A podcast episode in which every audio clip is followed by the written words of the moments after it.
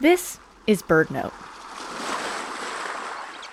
Though most birds that enliven beaches in summer have gone south, tiny sandpipers called sanderlings are easy to find on winter shores.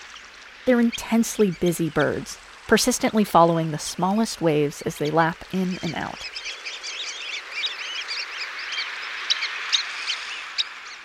High tide pushes burrowing invertebrates closer to the surface of the sand.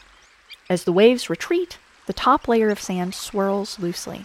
Sanderlings rush in to probe the sand with their small but tough beaks, then flee as the next wave breaks. The diversity of Sanderlings' diet is impressive. Various small crustaceans, especially mole crabs, isopods, and amphipods, are important elements. A sanderling's probing also yields miniature clams and bristly, segmented polychaete worms. In spring on Delaware Bay, horseshoe crab eggs are a vital food. And a sanderling's dining options don't end there. They chase invertebrates through shallow pools and pluck flying insects out of the air.